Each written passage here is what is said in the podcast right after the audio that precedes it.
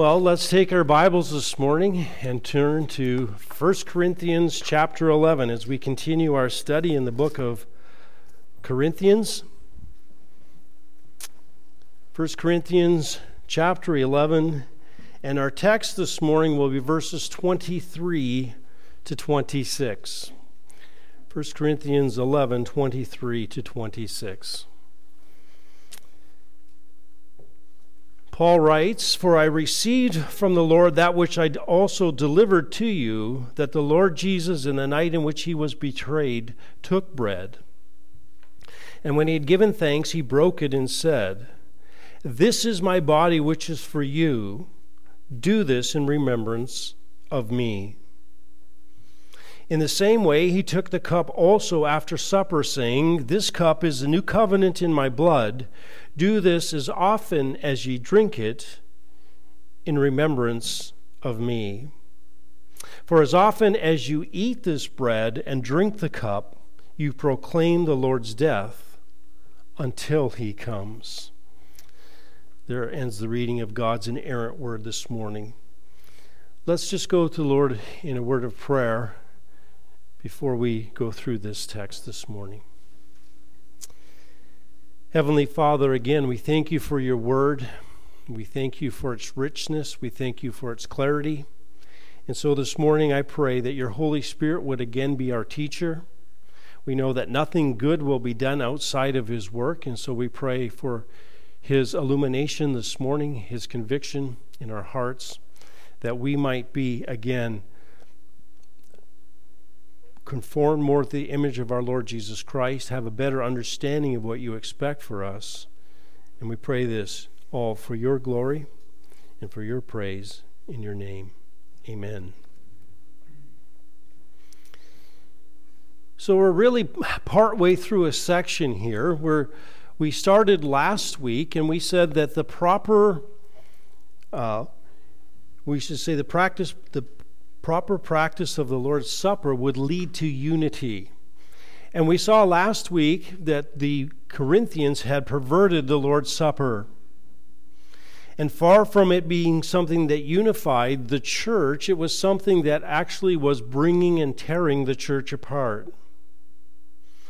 And we saw that there was divisions within the church, and of course we understand that God uses divisions in the church. And in fact, he says this is how he brings people through testing so we know who is, who is right, who is holy, who is righteous, and even who is saved. But ultimately, unity is to be the hallmark of the church. We are to have love for one another. And one of the things that we are supposed to be doing when we come together for the Lord's Supper is to celebrate our unity together. It is something that is to, to take away, as it were, all distinctions. There's neither male nor female, rich or free, bond or, bond or free, male or female. All those distinctions are put away, social distinctions, everything as we meet at the foot of the cross. But for the Corinthians, they had done the exact opposite. It had really become a, a, place where they, the rich were showing off, where there was certainly social and economic divisions within the church. And instead of equality, instead of unity, there was those who were actually hungry while others were drunk, and then they were shaming those who had nothing. And it led Paul to ask that rhetorical question or do you despise the church of God? Maybe it's sarcasm, I'm not sure. Do you, do you despise the church of God? Because you are trampling on the thing that should bring us unity. And so, the proper practice of the Lord's Supper should lead to unity. Well, now we move on to this next section, and we could really say that the, the proper practice of the Lord's Supper proclaims the significance of Christ's crucifixion. Next week, we will talk about it, that it actually, the proper practice of the Lord's Supper prevents divine judgment or discipline. But this morning, we, as we look at this, we, as we come to this passage, we will again see that the, that the contrast between what Paul is laying out here and what the Corinthians were doing. Now, it's interesting because as he gives the Lord's Supper here and as he comes to bring it and, and explain it, it's not primarily a theological treaty for them. He actually wants to contrast what they've been doing with what actually took place and to refocus them to the purpose of the Lord's Supper. And in focusing on Christ and focusing on Christ's crucifixion and his work, it ultimately will again contribute to what? Unity within the church because there's a recognition of who you are. And I just want to point out before we go through this, and maybe I'm giving away the end, but that's okay.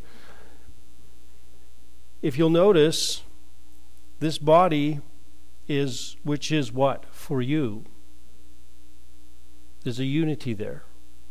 And then he talks about the cup. It is the new covenant in my what? Blood.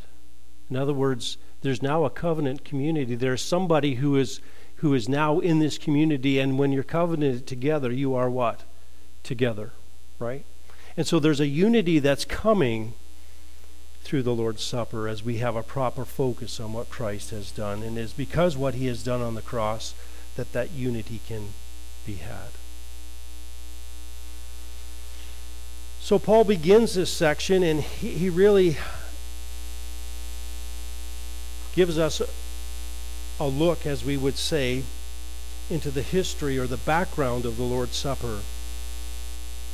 And he starts in verse 23, and he says, For I received from the Lord that which I also delivered to you.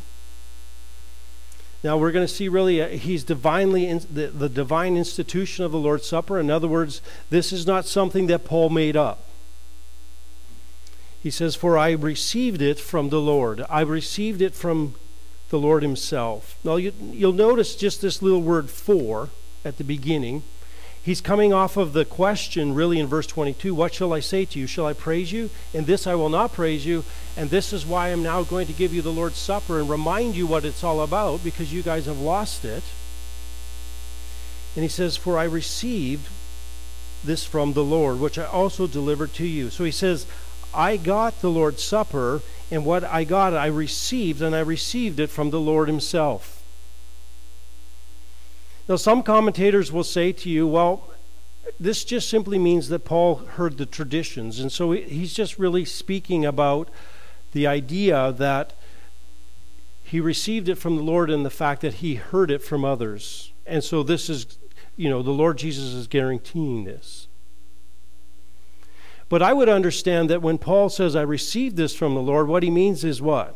I actually received it from the Lord. I got it from the Lord himself.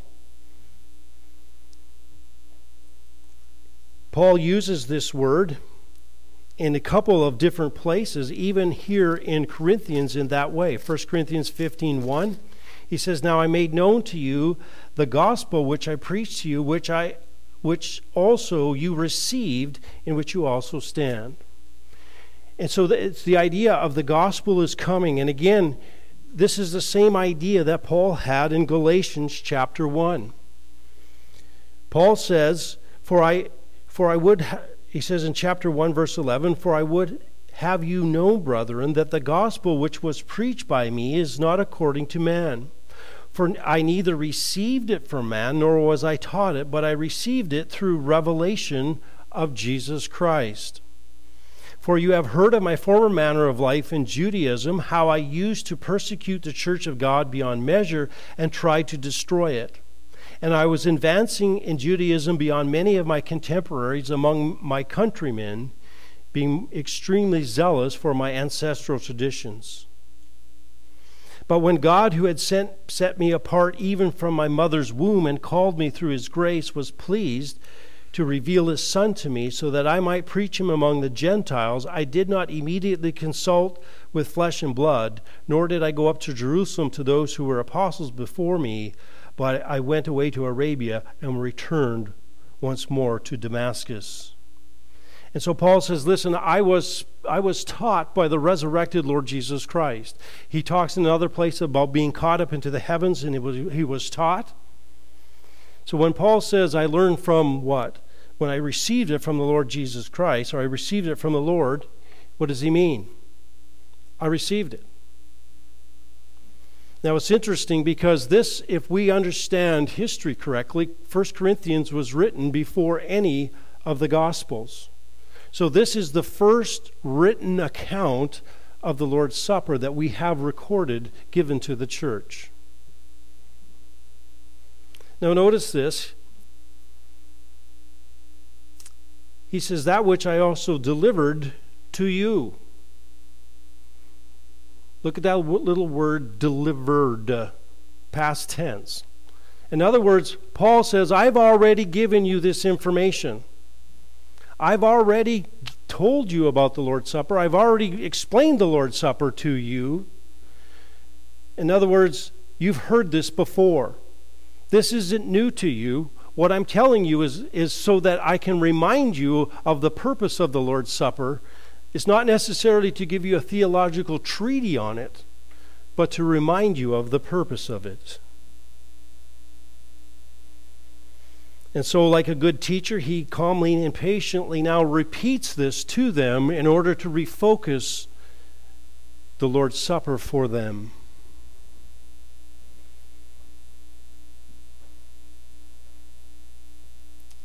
And so, after the divine institution, we now see the traitors the, the traitor backdrop. That the Lord Jesus, in the night in which he was betrayed. Now that's interesting. All of the accounts speak of what?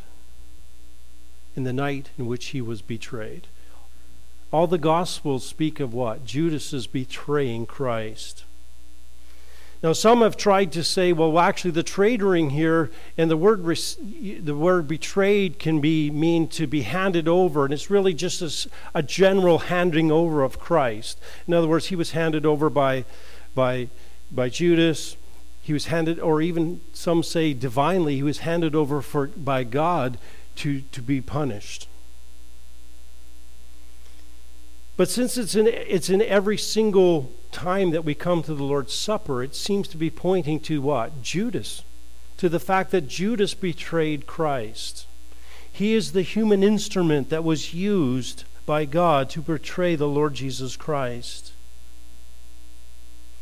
And it's like Christ is set, set, setting up, as it were, the Lord's Supper with a reminder, first of all, in the night that he was betrayed, a historical event that took place as he reminds us that it was at the Passover supper that Jesus was betrayed.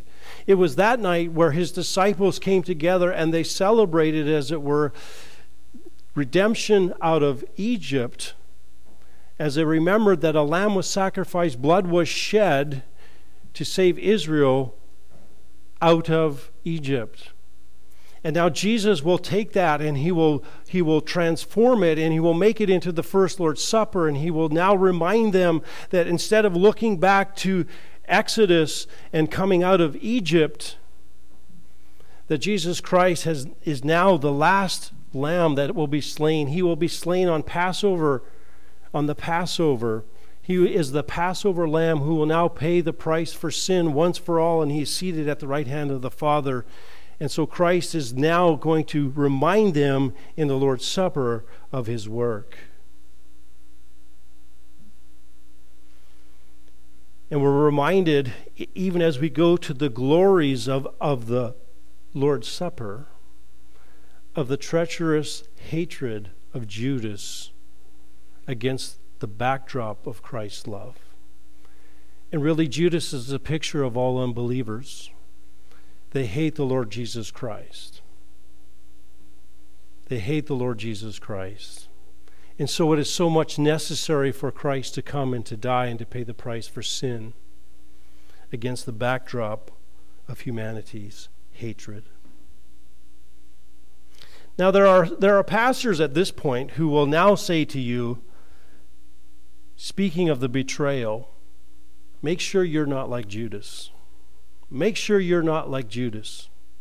Don't you betray the Lord Jesus Christ. Every time you sin, you betray the Lord Jesus Christ. Do you want to be like Judas? Now, that preaches well. That preaches well. But I would suggest to you that it is completely unbiblical. Now, I want you to follow with me because I want you to understand this. A believer can never betray the Lord Jesus Christ. A believer can never betray, betray the Lord Jesus Christ. You say, How so? Well, what did Judas do? Judas spent his life with the Lord Jesus Christ. He spent three and a half years following the ministry of the Lord Jesus Christ. He saw Jesus Christ in all of his glory. He saw him doing miracles. He sat underneath his teaching. He saw his integrity. He saw his power. He saw all of those things. And yet, Judas, what? Rejected believing in the Lord Jesus Christ. He rejected believing in the Lord Jesus Christ. Judas wanted a, a, physical kingdom and he wanted money and he wanted influence, but he did not want a savior. Now, if you're listening very carefully, does this not sound very much like the unpardonable sin? They had full knowledge of the Lord Jesus Christ. They had his demonstration of him, and they rejected him, contributed, and they attributed it to Satan, and it was what? The unpardonable sin because they sinned against the Holy Spirit. Now, listen unbelief is sinning against the Holy Spirit because you are rejecting the testimony of the Holy Spirit about the Lord Jesus Christ. So, putting it together, then, only an unbeliever is capable of what? Betraying the Lord Jesus Christ, because only an unbeliever is capable of what? Rejecting and the Holy Spirit saying what the Holy Spirit says about the Lord Jesus Christ is untrue, and therefore they commit the unpardonable sin of unbelief. So you see the difference between Judas and Peter, right? Peter denied the Lord Jesus Christ. I mean, talk about the poster child, right? Here's a guy who is the leader of the disciples and he denies the Lord Jesus Christ. Oh, but he didn't do it privately, he did it publicly. He did it publicly, he did it spectacularly, he did it repeatedly, and he got stronger in his denials. And you think, well, what's the difference between him and Judas? I want you to go back in the upper room just a little bit. What was Jesus doing for his disciples? He's washing their feet. Peter says, Wash all of me, right? What does Jesus say? You've already been washed, you just have defilement. Peter was already a blood bought believer in the Lord Jesus Christ. So when Peter was disobedient, was he denying the lordship of the Lord Jesus Christ? Was he rejecting him? No. He was being defiled in a momentary sin, right? And Peter repented and turned. Judas did what? He went out and hung himself. He didn't repent. He had worldly sorrow, but not godly sorrow, not to repentance. And so, you as a believer never have to worry about be betraying the Lord Jesus Christ because you're incapable of it. If you've already been chosen by Him for salvation, if He guaranteed to keep you to the end, then how on earth could you ever muster on your own strength the ability to what? To reject belief in Him. You can't. That's the mark of a believer. And so, Paul, as he starts this really, this background, he shows really the necessity of the what? Sacrifice of our Lord Jesus Christ. Because here's Judas, someone who's had all of the light demonstrating his hatred for our Lord Jesus Christ. And really, we would say he was divisive, right? He was divisive. He separated himself from, from the rest. Here's one thing I want, I want you to just put in the back of your mind They started the Lord's Supper, but John tells us that what? Judas went out. Judas went out. He started the Passover feast, but Judas was not there in the end. Judas was not taking communion with the rest. He had gone out to get stuff for the Passover, right? The next thing we see him, he's coming back with what? The Pharisees and the Roman guards. So please, don't put an unbeliever in the Lord's Supper. That didn't happen, and it shouldn't happen, right? The Lord's Supper is for believers. That was just an aside.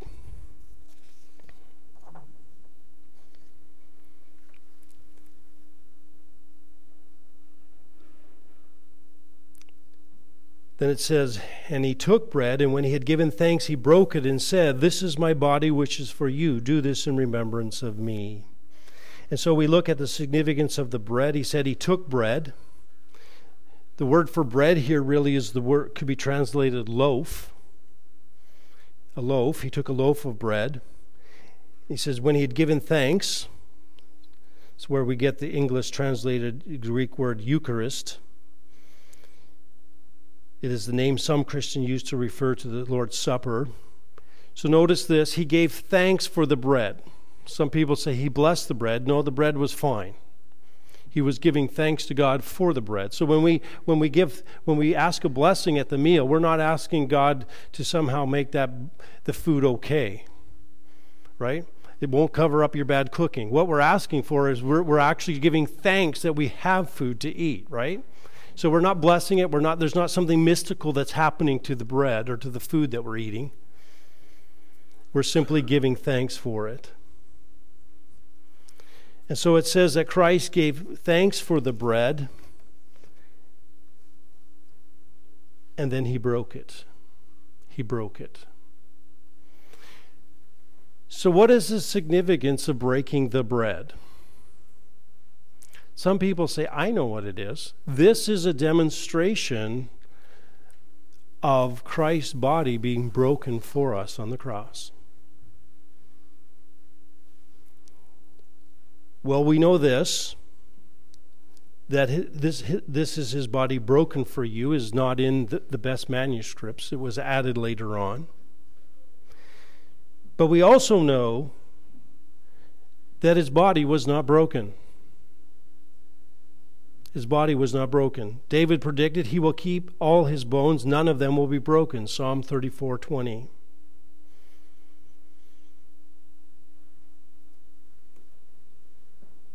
John 19:36 says not a bone of, of him shall be broken.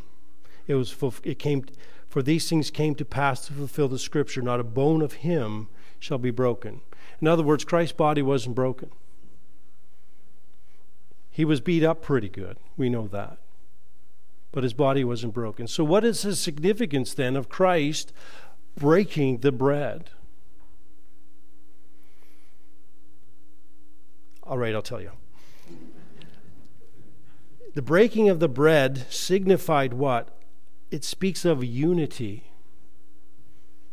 Our unity in Christ. We are all partaking of the same loaf. We are together in Christ.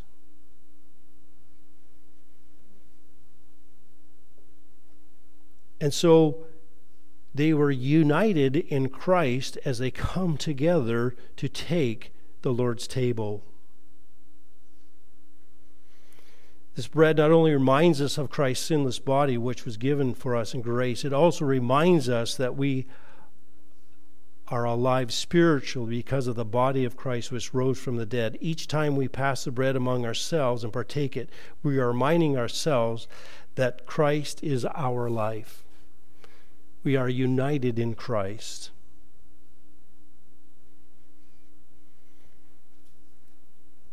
He is the only one for whom we live. I have been crucified with Christ. It is no longer I, but Christ who lives in me. And the life that I now live in the flesh, I live by the faith of the Son of God who loved me and gave himself up for me.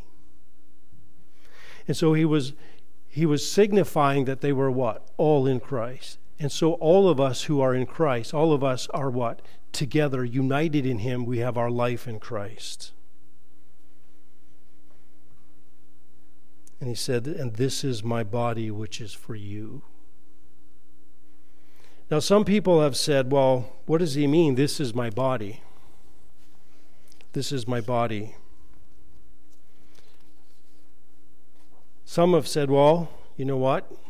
We're actually literally eating the body of Christ when we come together. It's called transubstantiation. Others say, well, well, not exactly.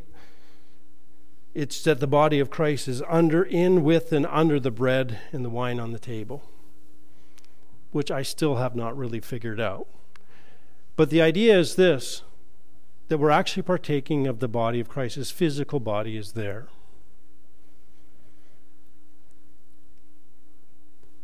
But there's a couple problems with that. First of all, as Christ is giving the Lord's Supper, as, he, as he's giving it here, where is he? He's not dead yet. He's standing there alive, right? And he's giving them what?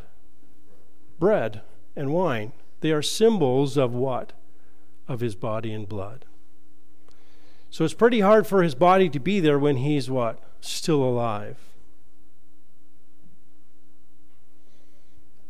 Now, you can see where they might get this from. In John 6:53, Jesus said to them, "Truly I say to you, unless you eat the flesh of the Son of Man and drink his blood, you have no life in yourselves. He who eats my flesh and drinks my blood has eternal life, and I will rise, raise him up on that day."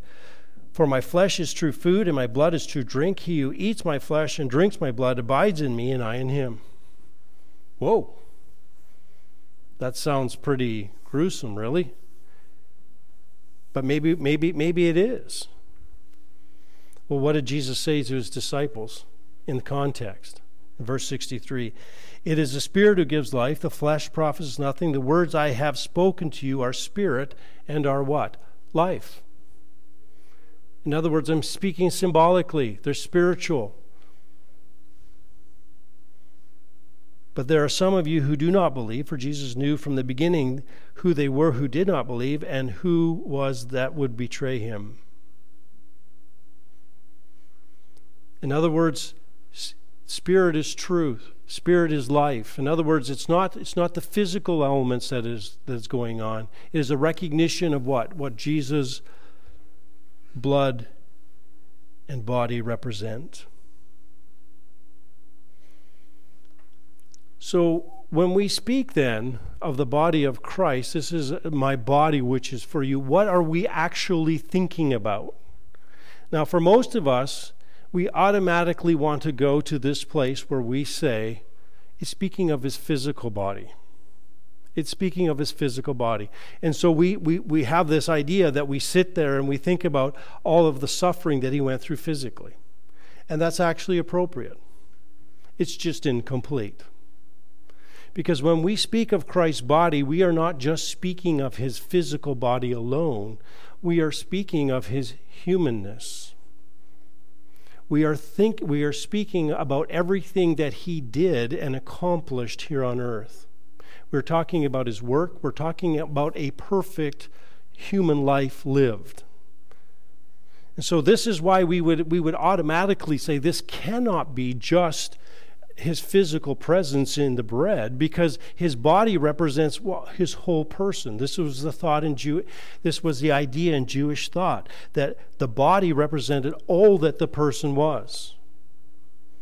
So when we celebrate the body of Christ, we're not just celebrating the fact that he physically died, we are celebrating the fact of his humanness and everything that he accomplished living a perfect life on our account as we celebrate the Lord's Supper.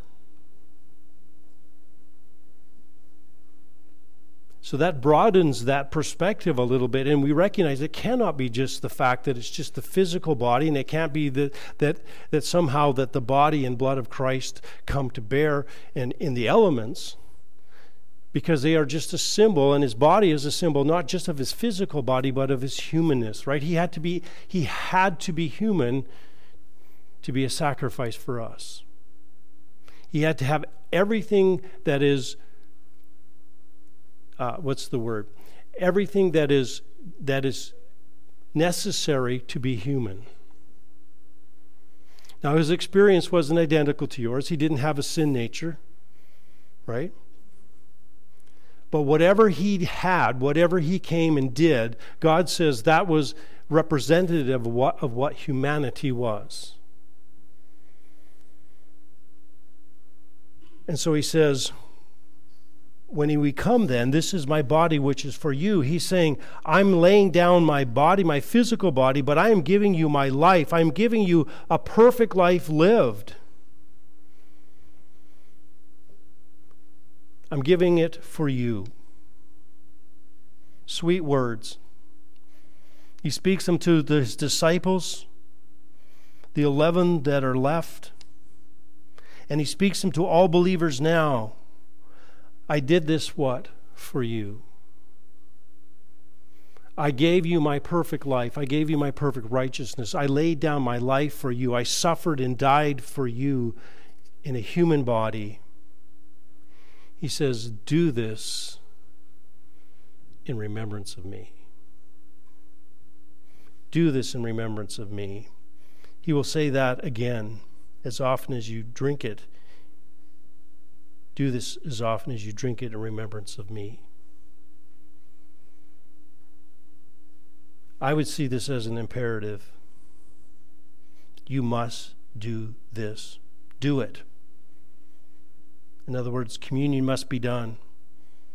And do this in remembrance of me. Now, it's interesting, and I think we talked about this several months ago. But the Jewish idea of remembrance isn't just to, to kind of look back on some facts. If we actually look at the, at the Jewish Passover, they, bought, they brought the past into the present, right? The, their supper, they ate the bitter herbs, they brought the lamb, they did everything that was done in the original Exodus, in the original Passover, they celebrated it and they wanted to experience it. They wanted to have that sensory look into what had happened in the past. And the idea was to go back and to remember in depth and in experience, to remember that God had delivered them out of bondage and slavery. And so they went to the past, brought it to the present to remind themselves of what God had done. And I want to put this in your mind. They weren't just celebrating they weren't celebrating the death of the lamb as much as they were celebrating what was produced by that, which was deliverance. And remember, God had promised Israel that He would bring them out of Egypt after 400 years. And so, as they look back, not only did they see that God saved them and they celebrated the fact that God had delivered them, but they also celebrated the fact that God is a covenant keeping God who keeps his promises. And so, as, they, as we come to remember him, then we are, we are going back, remembering what Christ, how he lived, how he died, what he has done for us remembering that he keeps his promises. In other words, if he died for us to save us, then we have what? That salvation.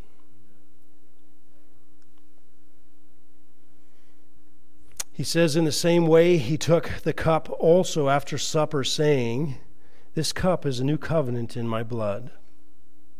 Do this as often as you drink it in remembrance of me. So, in the same way he took the cup, it's apparently he gave thanks for the cup also. This cup is the new covenant in my blood. Do this as often as you drink it in remembrance of me.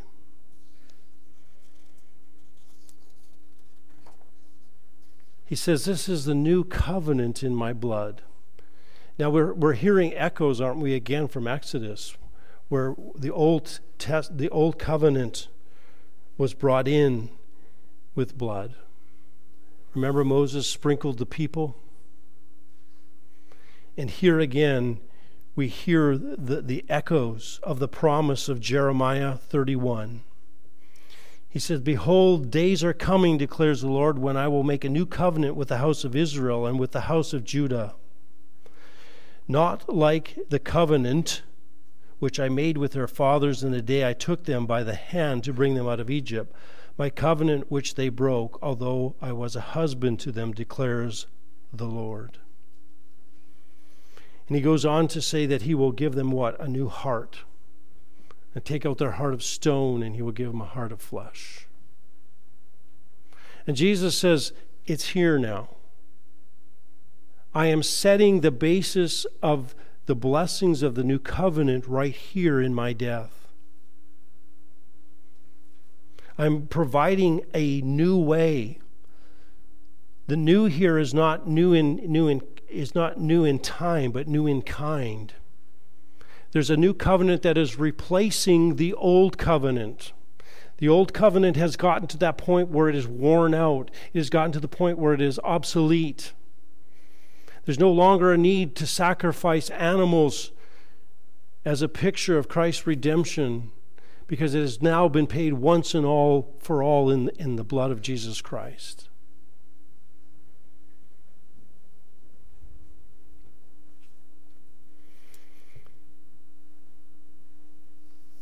And so he says, This new covenant has been inaugurated. This new co- covenant now is, is for all who are what?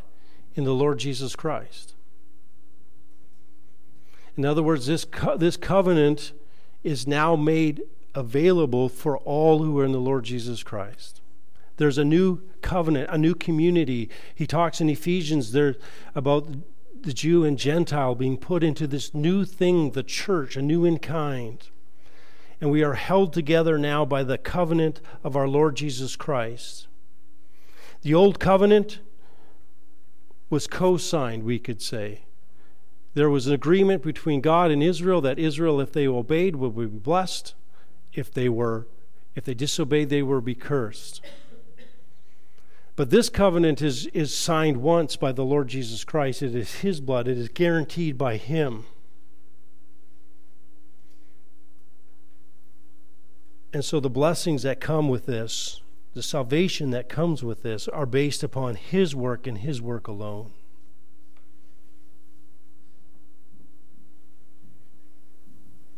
And so Christ says, I am making a new covenant. I am, I am shedding my blood. Blood that, number one, needs to be shed because life is in the blood. I need to, I need to give my life because I have to die. And my blood covers the sin of all who believe. Now, he's not saying there's something mystical and there's something, eh, you know, in the chemistry of Christ's literal physical blood. But what he's saying is, is, is that the fact that he died and shed his blood, though he didn't shed it all on the cross, he certainly shed it while he was being beaten and tortured. He's saying that that blood that he shed is representative of the life that he lived, his dying a human life and representative of his covering of sin. And so he says, Here's the new covenant in my blood. I have now provided a new way to God through the Lord Jesus Christ. You can now come into his presence. Not you don't have to go to the temple, you don't have to go through the high priest. You have a new high priest, and now you are able to go into the presence of God because you have been covered by the blood. And again, you'll notice if this is the new covenant and you're covered by the blood of the Lord Jesus Christ, then you are what? In that community. And so, again, there's that call to unity and that call to be together, and a call then to recognize the Lord Jesus Christ for what he has done for us.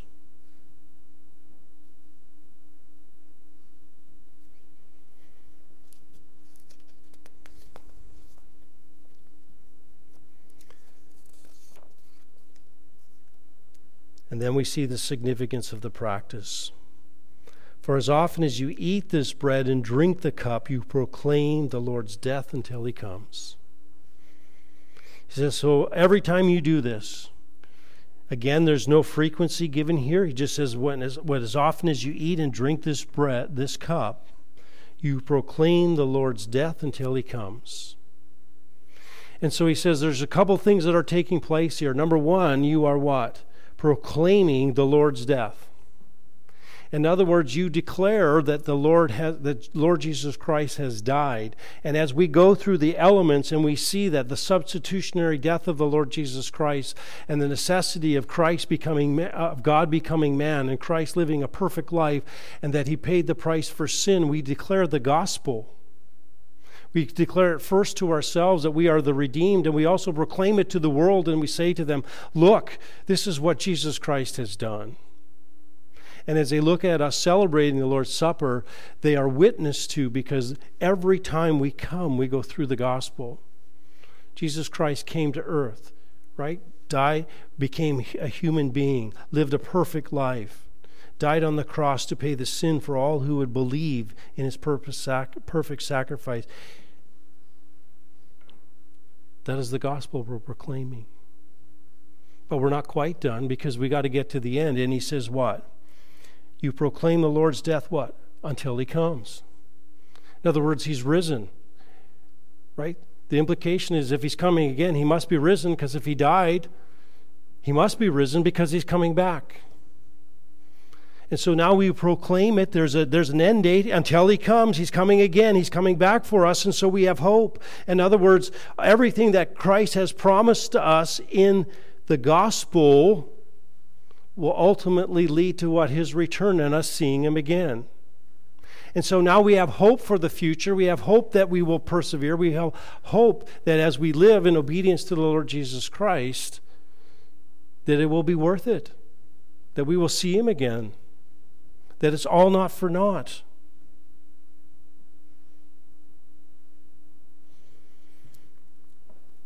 And I will say this every time it talks about us looking forward to the return of the Lord Jesus Christ in Scripture, it always brings us back. He who has this hope, what? Purifies himself. And so the Lord's Supper should be a call for us to live in obedience to the Lord Jesus Christ, to, to live in righteousness, to be obedient to Him.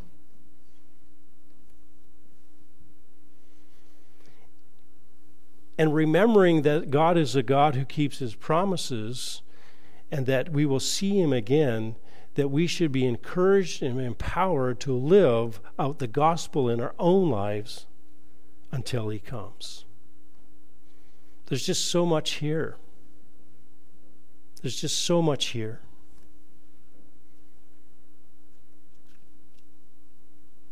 And so the Lord's Supper becomes about what Jesus Christ has done and how he has saved us how he has re- bought us back from sin and death. And that he's coming again, and that he will, we will see him again. And that we are encouraged to live in obedience to what we've been saved to, and to forsake what we have been saved from. And so, for the Corinthians, if we put it back into context here, how could they make this about them? How could they make divisions in the church when it's clear that the celebrating of the Lord Jesus Christ is about what he has accomplished for us? And that there is nothing that has happened in salvation that is something that sets us above one another. There is no elitism Christ is the one who came. Christ is the one who died. Christ is one who accomplished righteousness before God. It was God who called us to salvation. It is God who gave us a new heart. It is God who preserves us. It will be God who will keep us till He comes again. How can there be elitism? How can there be division in the body? How can we be divided when we come to the Lord's Supper? Because it's not about who we are it's about who the Lord Jesus Christ is and what he has accomplished on our behalf. May we always come to the Lord's table in a way that is honoring our Lord Jesus Christ. It is about him, it is about what he has done, and may he receive all the honor, glory, and praise. Let's close in prayer. Heavenly Father, again, we do thank you for your word. We thank you for this reminder this morning of what you have done on our behalf. We just want to praise and honor our Lord Jesus Christ, who, because of love, came and was willing to become, in the form of a man, become a servant, to submit to, the, to death, even the death on the cross that he would give his perfect life lived, that he would shed his blood, that we too might be restored to our Heavenly Father, and that he might be the just and the justifier. So we praise you and give all glory to our Lord Jesus Christ for what he has done for us. May we never exalt ourselves, but may we always exalt our Lord Jesus Christ, I pray, in your name. Amen.